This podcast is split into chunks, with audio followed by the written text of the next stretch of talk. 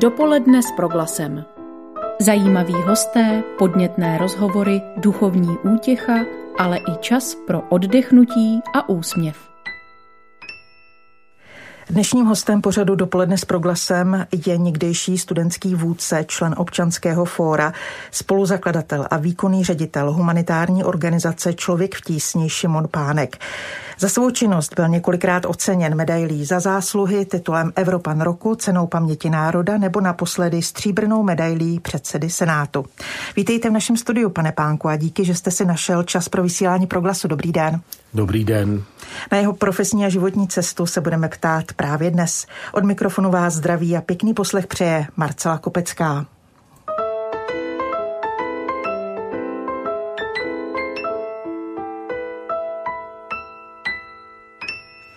Pane Pánku, v sobotu jste se vrátil ze Sýrie a z Turecka. Jaké zprávy jste si přivezl do České republiky? Jak to tam vypadá? Já jsem byl navštívit naši misi, která uh, už deset let v Sýrii působí. My jsme Začínali vlastně na začátku války a od začátku jsme chtěli pracovat uvnitř Sýrie, eh, prostě protože je tam hodně potřeb a méně pomoci, než v tom eh, přímo při, příhraničním eh, prostoru z jedné nebo z druhé strany turecké hranice. Turecko, jak známo, bylo vlastně největším příjemcem uprchlíků z válečné Sýrie. Ti lidé utíkali zejména z důvodu bezpečnosti, protože letecké útoky eh, armády Sadáma Husajna a ruských, ruského letectva, které se k tomu přidalo, eh, vlastně nešetřili ani civilní cíle celá léta. Jenom pro dokreslení v samotném Turecku se nyní nachází přibližně 4 miliony uprchlíků ze Sýrie a v té části severní Sýrie, kde my pracujeme, to znamená v části provincie Idlib a Alepo a v mm, pohraničí s Tureckem, eh, je dnes odhadem 5, 5,1 milionu lidí, z toho přibližně 2 až 2,5 milionu lidí jsou vnitřní uprchlíci, kteří přišli z jiných částí Sýrie. Pracuje tam celá řada organizací, zdaleka nejsme sami, eh, masivně tam působí OSN, irský goul, eh, německé a eh, norské a další organizace. A kdyby tam nebyly, tak by ty 2,5 milionu lidí v podstatě neměli co jíst a nemohli by přežít zimu, která tam právě probíhá.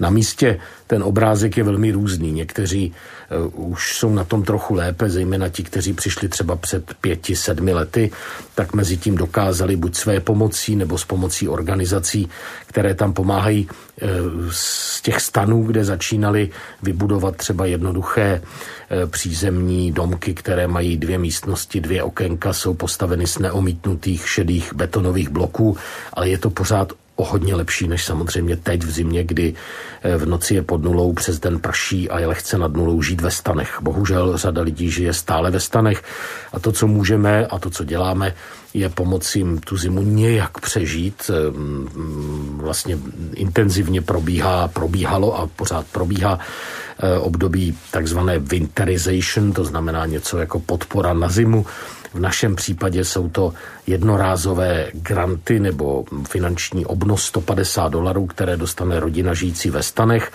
a musí si to sama rozprostřít, většinou za to dokoupí deky, um, často igelity, které za ten rok se prošoupou, takže madrace, na kterých spí, začínají sát vlhkost ze spoda a zbytek peněz věnuje dílem na oblečení a dílem na nějaké topivo. Topí se tam buď dřevem nebo uhlím, nebo naftou v naftových kamínkách, které vlastně jsou všude na Blízkém východě rozšířeny. Eh, prostě nafta drobně odkapává do takového válce eh, ale je to peklo prostě. Představme si žít prostě ve stanu, jako je třeba obložen igelity, jakž tak zajiště, není to malé Ačko někde v kempu, ale stejně No, já jsem, tak já jsem byl ve vlastní Syrii jenom den, protože z bezpečnostních důvodů není možno tam e, pobývat déle, myslím tím pro nás, pro cizince, jinak my tam máme 350 zaměstnanců, kteří realizují e, v Syrii pomoc za skoro miliardu korun a podporují 150 tisíc lidí, kromě právě podpory na zimu, tak je to například podpora pekáren, které, kde, kterým dodáváme vlastně subvencovanou mouku, energii na, na provoz diesel agregátu, které pomáhají s pecemi a ten chleba se těm nejchudším distribuje zdarma. Jsou to potravinové balíky v materiální podobě, které se vozí právě z Turecka, nebo vouchery, to znamená vlastně něco jako potravinové lístky, které jsme dovedli až tak daleko, že pomocí QR kódů vlastně, které na nich jsou, víme, kdo si ten lístek proměnil a co si za něj koupil.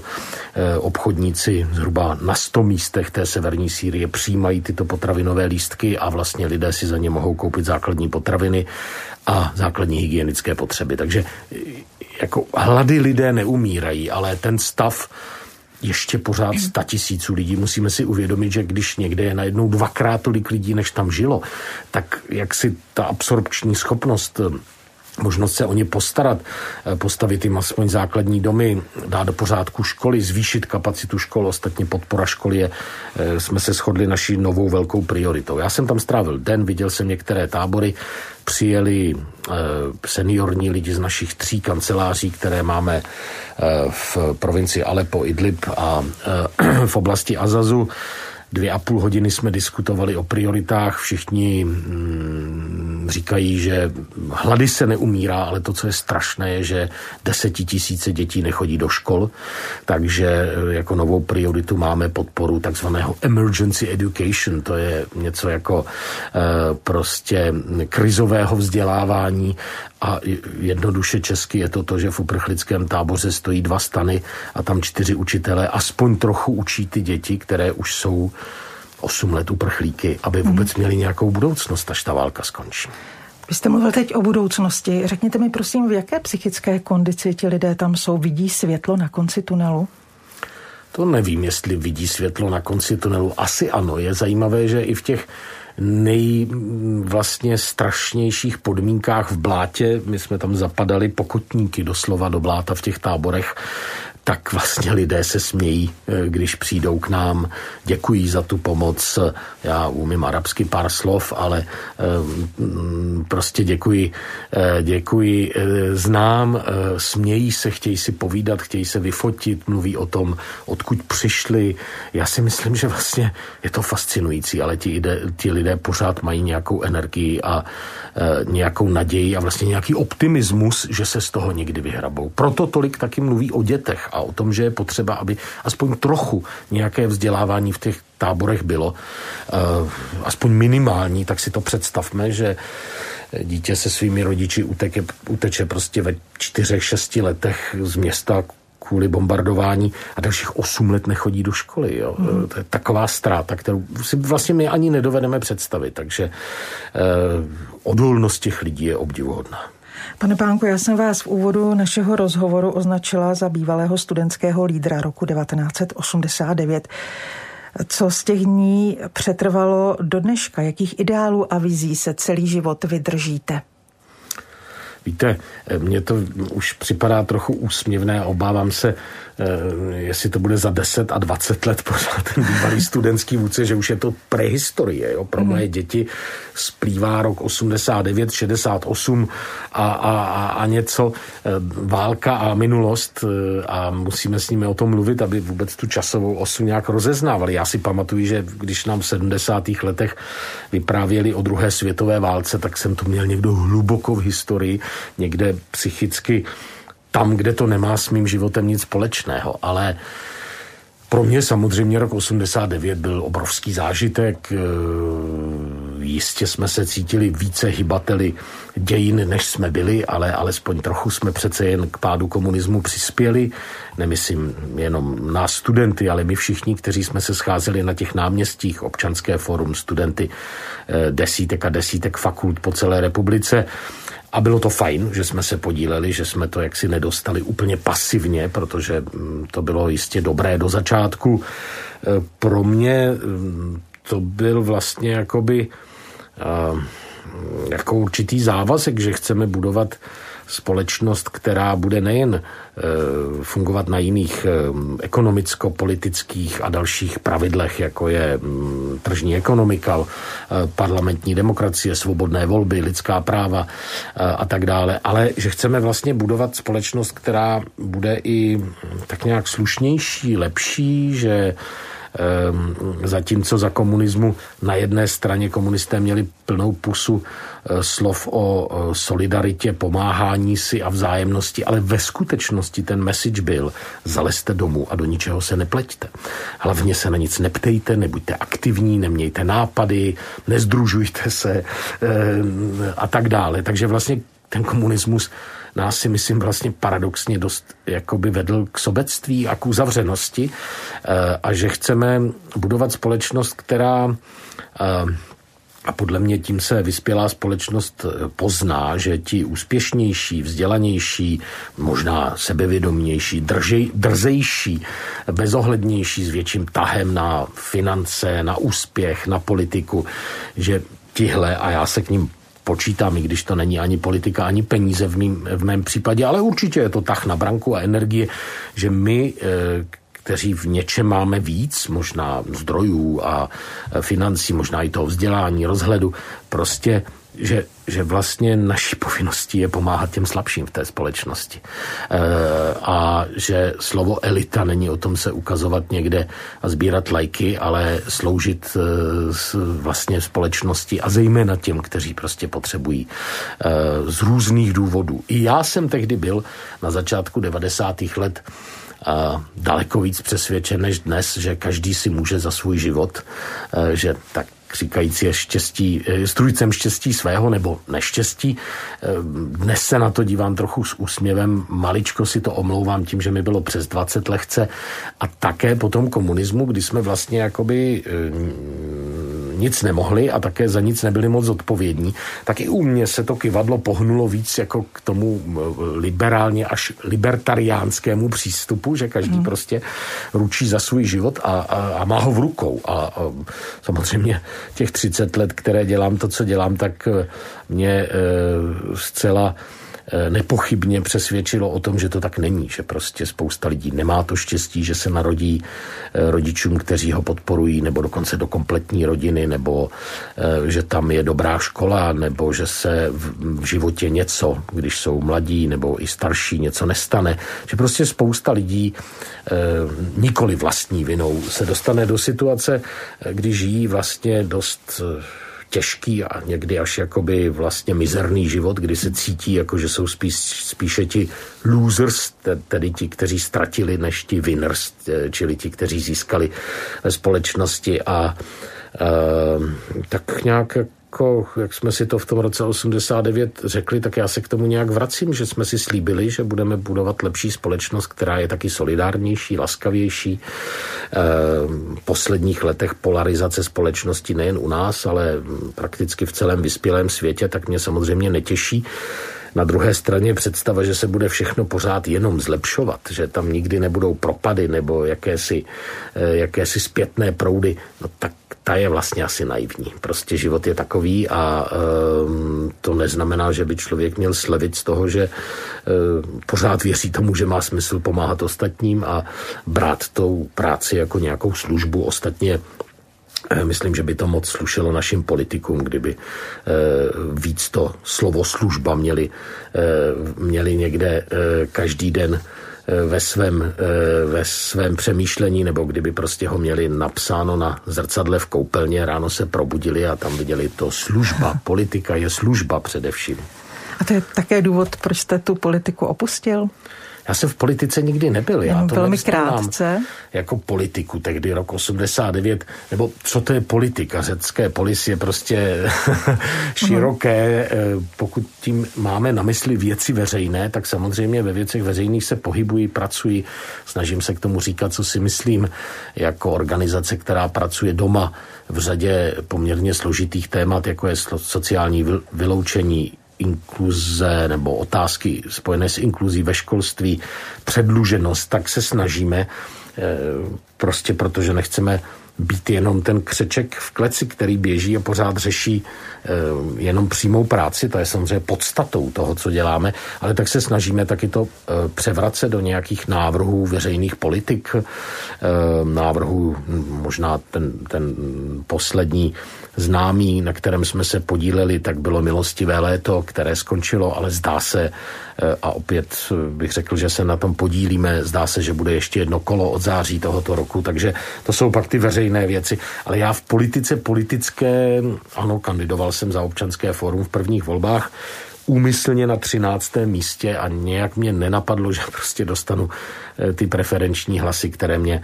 posunuli na druhé místo kandidátky za Václava Klauze, který tehdy byl jednička eh, v Severomoravském kraji a s kterým jsem trávil týdny eh, během volební kampaně. Takže proto jsem složil ten mandát. Já jsem to ani nechtěl, ani jsem s tím mentálně nepočítal. A úplně upřímně vlastně jsem si taky chtěl užít tu svobodu. Já jsem chtěl cestovat eh, do světa, já jsem předtím byl jenom v Rumunsku, v Sovětském svazu a v NDR. Chtěl jsem prostě poznat Indii, svět. Eh, já jsem původem přírodovědec a eh, cítím se tak, takže jsem chtěl vidět ta místa, o kterých jsem jenom četl do svých prostě 22 a byli mým snem.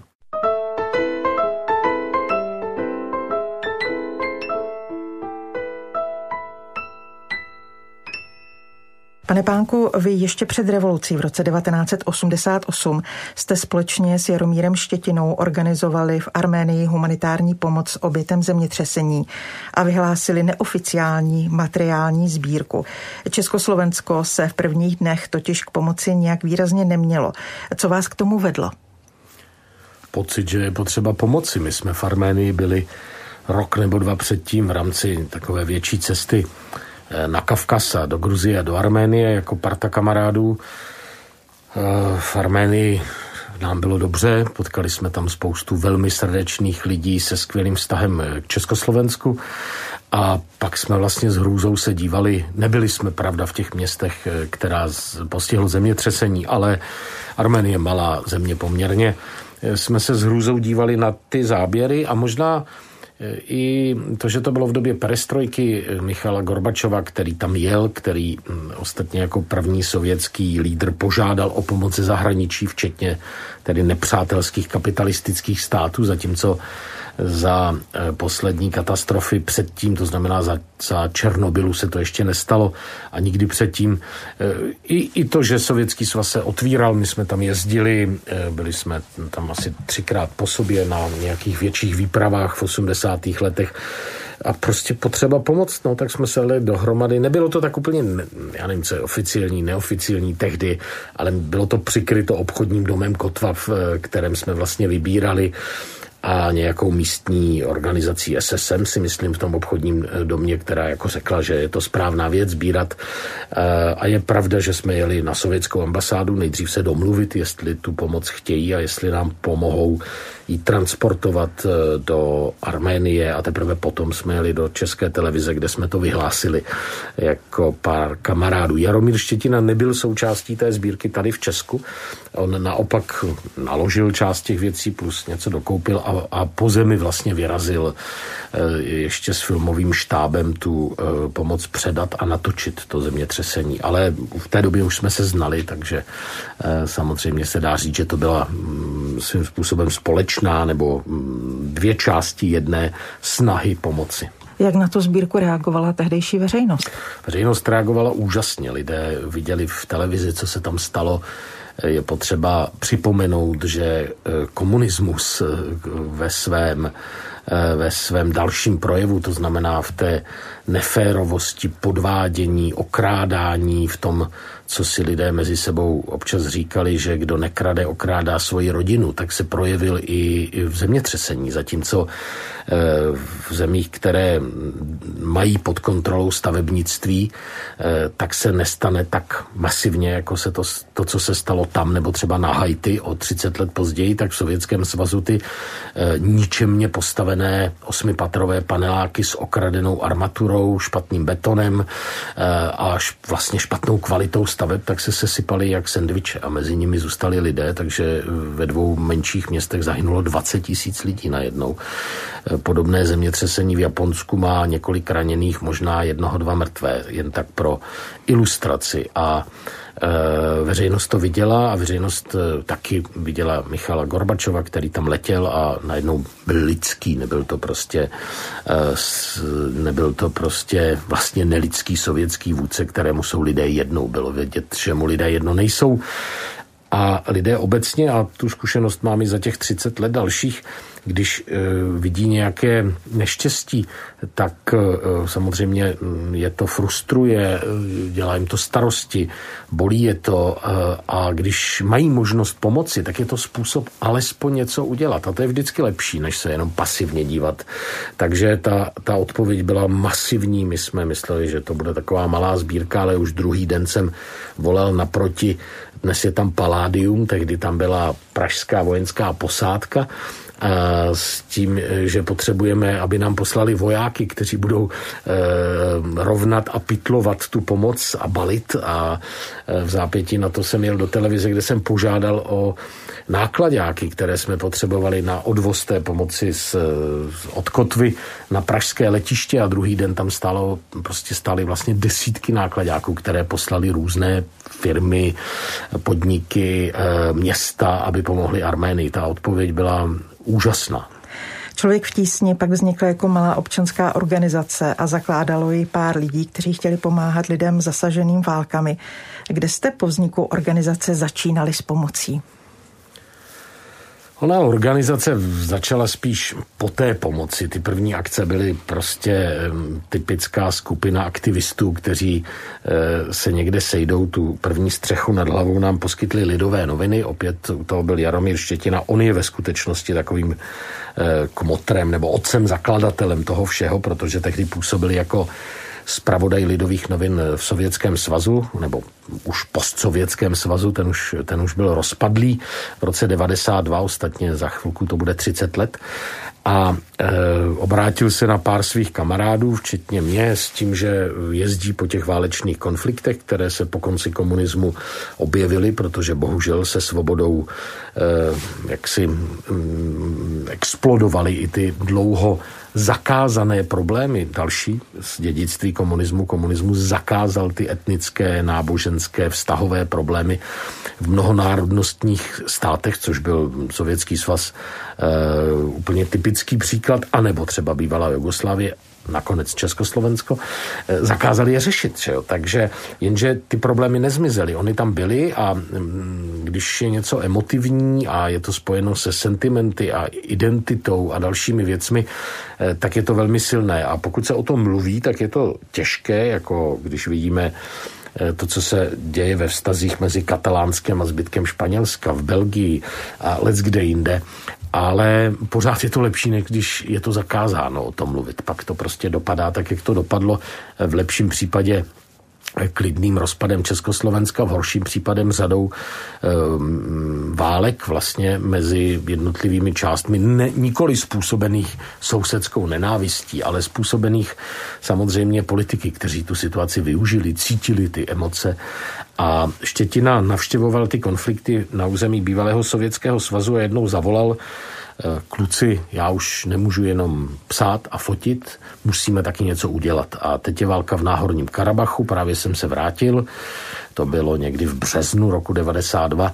Pojďte, uděláme sbírku pro Náhorní Karabach a domluvil jsem v Lidovkách, že můžete jít a dostanete tam telefon a stůl a lidové noviny o tom budou psát, aby lidé přispívali. Takže na začátku to vlastně nebyla žádná organizace, ty peníze šly na účet lidových novin, eh, což samozřejmě už by dnes nebylo možné vzhledem k eh, zákonné regulaci veřejných sbírek a v těch lidovkách jsme měli štáb a mm, tehdy jsme prostě vypravili první letadlo do Arménie, eh, kde se pomoc přeložila na nákladáky a po zemi jela do Náhorního Karabachu kolika zemích pomáháte dnes?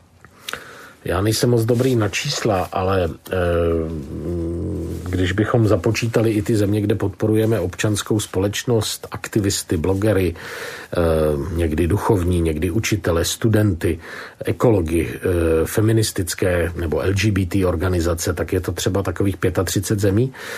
Tu materiální masivní pomoc poskytujeme asi ve dvou desítkách zemí, kde máme mise, nebo tam dlouhodobě působíme přes partnerské Eh, nevládní organizace, které jsou tam silné. To je typicky na třeba Balkáně někde, kde vlastně není důvod duplikovat ty tamní struktury, takže tam ta naše přítomnost je velmi velmi minimalizovaná hodně pracujeme s tamní vlastně občanskou společností e, a podporujeme ji v nějakém procesu tranzice, kterou si vlastně prošla Česko nebo Československo o něco dřív právě než ty balkánské země, země západního Balkánu, které prostě se zabývaly dlouhou dobu válkami samozřejmě navzájem a nebo tam byly války a teprve o něco později se dostali vlastně k transformaci než e, třeba Československo nebo Česko. Můžete mi prosím konkrétně popsat, jak ta pomoc na daném místě vypadá? Co děláte, jako, co řešíte jako první? Musíte si vybrat zemi, protože ty modality pomoci jsou velmi různé. Pokud je to velká živelná katastrofa, e, tak je to jiné. Pokud je to vál, válečný konflikt, zejména dlouhodobý konflikt, mluvili jsme o Sýrii, a nebo je to naopak ta takzvaná rozvojová pomoc, nebo lépe rozvojová spolupráce, to znamená práce v zemi, kde není konflikt, není katastrofa, ale která je málo rozvinutá, chudá, eh, tak vlastně ten typ té práce a pomoci je úplně Zamýšlím se třeba na tu rozvojovou pomoc. Ehm, my dlouhodobé rozvojové projekty máme v Kambodži, v, ehm, v Kambodži, v ehm, Barmě, i když tam je ta situace teď extrémně složitá. Rozvoj jsme zastavili, děláme humanitární pomoc vzhledem k tomu puči, který tam provedla armáda. A pak v řadě zemí blízkého sousedství, je to právě západní Balkán, Moldavsko, Gruzie, Arménie, jsou to projekty, které pomáhají společnosti se posunovat dopředu. Eh, zajímavé je, že v těch blízkých zemích s podobným osudem, což je právě postsovětský prostor nebo bývalá Jugoslávie, tak jsou to projekty přenosu zkušeností z Česka, eh, protože jsme o něco napřed a to třeba hm, takovou naší vlajkovou lodí na Balkáně je deinstitucionalizace ústavní péče eh, o lidi s mentálním nebo fyzickým postižením. To znamená, a jak jste v tom úspěšní? No, myslím, že tak je to samozřejmě věc na dlouhou trať, ale asi jsme úspěšnější než ostatní. Naposledy před rokem přišla delegace Evropské unie v Severní Makedonii, kde jsme nepracovali s tím, že tam stále zůstává jeden velký ústav, kde je soustředěno asi 300 klientů a jestli by nám na to mohli dát peníze, abychom začali s tou deinstitucionalizací, kterou jinak podporujeme v Srbsku, eh, v Kosovu dlouhodobě i s podporou české vlády v minulosti a v Bosně a Hercegovině. Takže nějak ten proces funguje, je tam velká práce s mm, místními, s komunitou, s ministerstvy, s místními organizacemi. Vůbec ta myšlenka, že by ti lidé nemuseli být soustředěni v tom ústavu, a že by řada z nich mohla bydlet v nějakém chráněném bydlení nebo v nějakém prostupném eh, módu, to znamená, že třeba chodí pracovat ven, eh, že, že eh, je to poblíž toho centrálního zařízení, ale jsou to nějaké domky. Eh, a ta práce vlastně obsahuje jak tu velkou, to velké vysvětlování, eh, my tomu říkáme awareness a sensitization, to znamená osvěta a jakési citlivění těch lidí pro problémy těch, kteří jsou v těch ústavech, tak eh, vlastně se stáváme majiteli nemovitostí. Kupujeme tam domy, které se postupně předělávají eh, a slouží Eh, většinou jako ukázkové, protože není v silách eh, české organizace, aby vyřešila všechno. Ale když ta vláda vidí a ta ministerstva vidí, že to funguje, tak si to většinou přebírají a pokračují s tím nějakým způsobem dál. Takže eh, to je mm, pak velkým tématem je podpora mladých lidí v jejich řekněme, částečně znalostech a dovednostech, ale hlavním cílem je jejich sebevědomí a jejich emancipace, eh, která pak vede k mm, vlastně k tomu, že chtějí nějakou participaci na rozhodovacích procesech, eh, že chtějí chodit volit, chtějí diskutovat s radnicí, není to ústřední rovina, nejsou to samozřejmě ministerstva, premiér prezident, ale je to třeba starosta nebo okres, kde organizace různé mladých lidí chtějí diskutovat o veřejném prostoru, bezpečnosti, místech pro volný čas a dalších věcech. A my vlastně si myslíme, že je hrozně důležité posilovat občanskou společnost, zejména mladé lidi, aby tlačili na, své, eh, na svoji státní zprávu i samozprávu, aby prostě lépe řídili věci veřejné, že to je vlastně důležitější, než tam někde postavit eh, jeden objekt a předat někomu klíče, tak pomoci těm lidem. Ale i to děláme, samozřejmě jako součást nějakých komplexních projektů. Ono je to taky dobré pro mm, lidi tam, že vidí něco fyzického, něco, co jak, na co se dá šáhnout, kam, kde začnou fungovat programy třeba pro mladé lidi, ale tím hlavním hlavním cílem je vlastně posílit tak, aby jejich vlády plnili to, co mají, to znamená starali se o svůj stát a o své občany. Teď jste mluvil o vizi zdravé občanské společnosti. Nicméně sledujete, jak se v celosvětovém měřítku ze svobod pozvolna ukrajuje, že o slovo se hlásí skupiny kritiků parlamentní demokracie, že u moci e, jsou populistické vlády. Jak to potom všechno sladit dohromady tak, aby ta vaše vize prošla? Tak svět je určitě soutěž nějakých ideí eh, a eh, ti, kteří si myslí, že eh, parlamentní demokracie západoevropského stylu prostě není ideální, tak těch je taky dost. Je pravda, že svět se zesložitil, jak světově, vlastně ty světové pořádky jsou dnes daleko méně predikovatelné a stabilní, než byly třeba mm, vlastně i než byly za komunismu do jisté hmm. míry, kde to bylo jaksi jasnější a zejména eh, než eh, to bylo třeba v 90. letech a v minulé dekádě, nebo před minulé dekádě, eh, kde dominovala vlastně, dominoval Západ, to znamená Amerika spolu se západní Evropou, tak to je over, to je prostě za námi tohle období, dějiny neskončily, dějiny pokračují jako soutěž prostě různých ideí a trendů. A je pravda, že autoritáři v posledních deseti letech posilují, že se učí od sebe, že se podporují, tím myslím Putina, Sisiho, Xi Jinpinga, eh, Bolsonára a mnoho dalších autoritářů, eh, kteří eh, vlastně kontrolují velkou část světa byť ne tu nejsilnější ekonomicky a jinak um, uvidíme. Já pořád věřím v osobní, v individuální práva a svobody v demokracii a proto Eh, proto těm, které to zajímá, mluvili jsme o blízkém zahraničí, o zemích, které vzhlíží k Evropě a chtěli by Eh, když přijedete na Ukrajinu, do Gruzie, na Balkán, tak tam, je pro ně, tam jsme pro ně my jako Česká republika eh, příklad toho, jak může dopadnout úspěšně vlastně transformace po nějaké demokratické revoluci. Nám se to tady nezdá, ale pro ně jsme skutečně příklad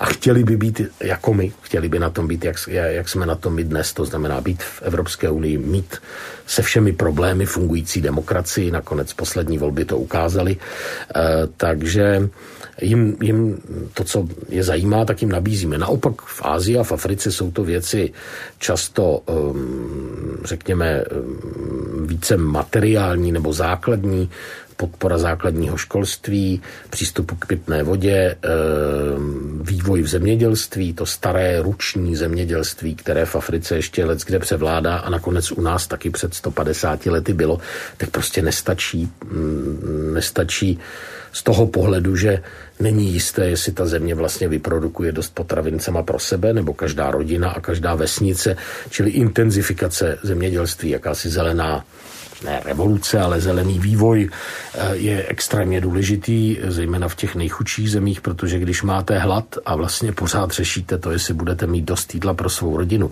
tak nemáte moc sebevědomí a nápadů a mentální energii na to, jakoby se někam rozvíjet a něco změnit. Prostě sotva nějak přežíváte.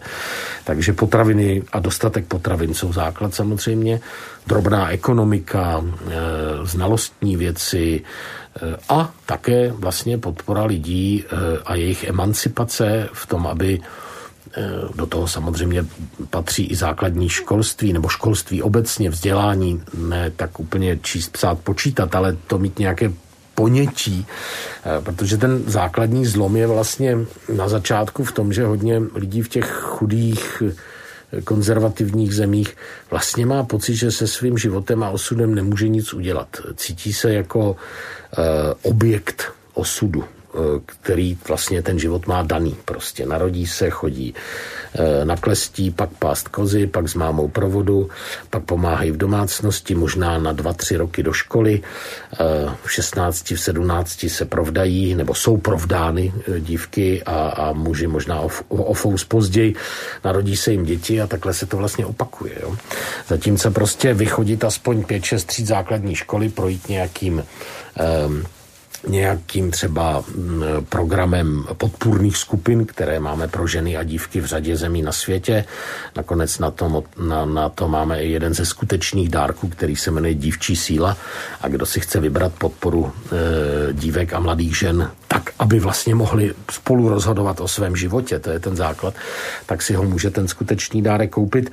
Takže tyto programy jsou samozřejmě taky součástí. Ne ve všech zemích je úplně jako propagujeme vůči třeba místním vládám, protože ty úplně nechtějí aktivní občany, kteří, eh, kteří mají své, své názory, tak jako let, kde po, politici, zejména populističtí nebo mírně autoritativní, chtějí hlavně prostě eh, snadno manipulovatelný a poslušný elektorát, který prostě přijde a hodí jim to tam. Takže eh, i, i to máme na mysli v té dlouhodobé práci, ale samozřejmě tam, kde je je nedostatek potravin, zemědělství je slabé, zdrojů obživy, chybí školy, chybí přístup k pitné vodě, tak těžko můžete vykládat lidem o tom, že mají vzít věci do svých rukou a chtít po, své, po svém starostovi nebo krajském úřadu nebo vládě, aby se chovali líp. Jo. Musíte samozřejmě pracovat eh, na těch základních podstatách také.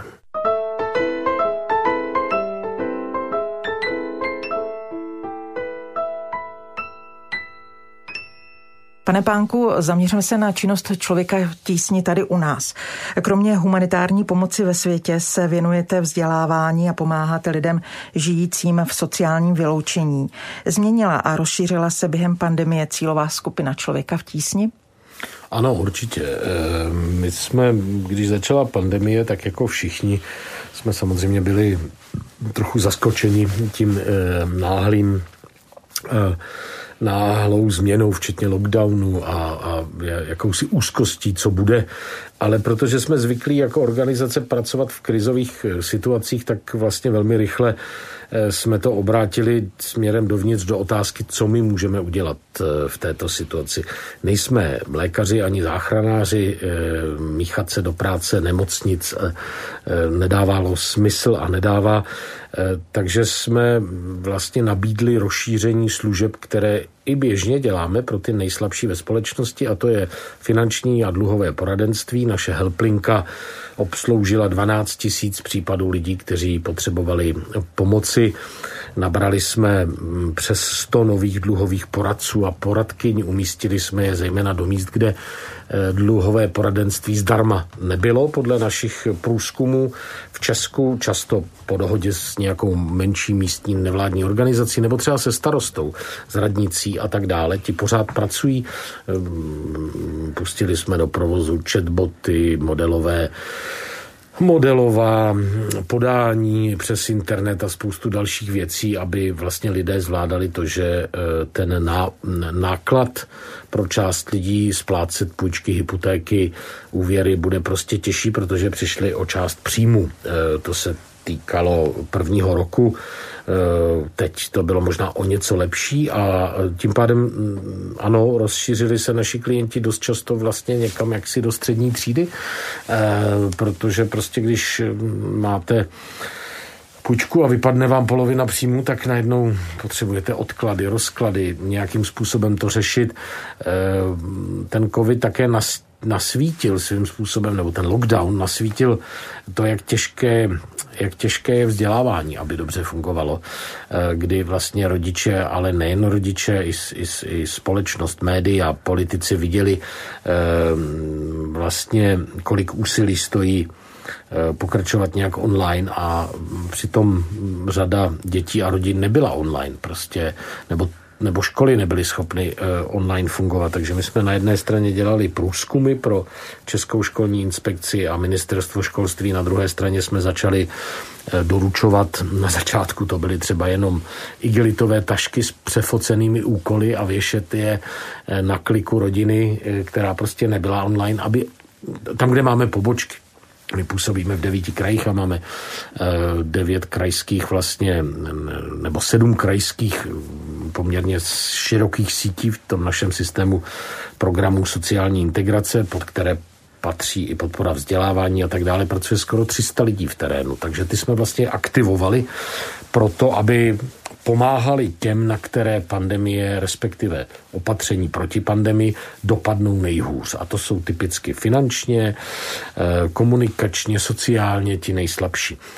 My na Vinohradech, kde já bydlím, střední třída to nějak překlepala, prostě třeba odležela nějaké investice, nejela na dovolenou, musela strávit dva měsíce v Praze, ale to vlastně není takový problém. Když to byli lidé, eh, které to zasáhlo daleko víc, vlastně v extrémním, eh, v extrémním eh, jakoby vyhrocení, tam, kde poskytujeme sociální práci, tak jsme začali pracovat s potravinovými bankami a spolu s nimi vlastně v případech rodin, eh, které jakž takž vycházely před pandemí, Eh, často jsou to samoživitelky nebo neúplné rodiny, lidé, kteří žijí dílem z nějakých sociálních eh, podpor a dílem třeba dělají nestandardní typy zaměstnání, jinak řečeno melouchy nebo někde pracují dostávají to prostě na černo z ruky do ruky ty peníze, tak těm tyto příjmy často vypadly a vlastně najednou tam skutečně nebylo co na stůl. Takže úplně v tom nejkrajnějším podání je to distribuce potravinových balíčků, které obsahují, spíš balíků, které obsahují úplně ty základní potraviny spolu s potravinovými bankami. To nejsou desetitisíce případů, jenom tisíce naštěstí.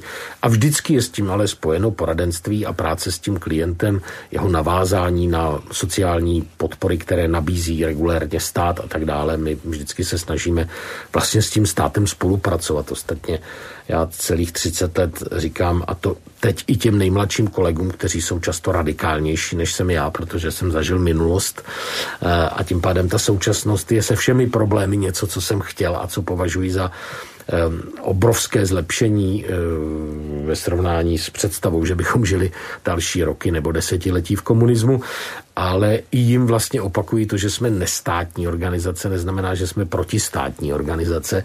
My s tím státem a se samozprávou a se systémem veřejné zprávy samozřejmě chceme maximálně spolupracovat, protože při nejmenším na retorické rovině státní zpráva, samozpráva, politici říkají podobné věci jako my, eh, že by chtěli, aby prostě ti, kteří potřebují podporu a pomocí dostávali, aby mm, i ta sociální koheze ve společnosti byla funkční a tak dále. Takže za covidu jsme výrazně rozšířili to, co děláme. Vypsali jsme sbírku SOS Česko eh, na eh, jaře roku 2020. Lidé nám přispěli nevím, kolik to je teď, ona ta sbírka zůstala otevřená, ale rozhodně přes 80 milionů korun tady na práci v Česku a za tu vlastně financujeme ty služby pro lidi, na které COVID, protikovidová opatření dopadají prostě víc než na jiné. Mluvil jste o regionech a místech, kde pomáháte. Na které se teď zaměřujete? Kde je vaší pomoci nejvíce potřeba? Máte vytipovány eh, místa, kde člověk v tísni by měl být eh, hodně aktivní? Ono je to většinou dlouhodobé působení, takže nemůžeme mm, a nechceme nějak jaksi e, přebíhat z místa na místo.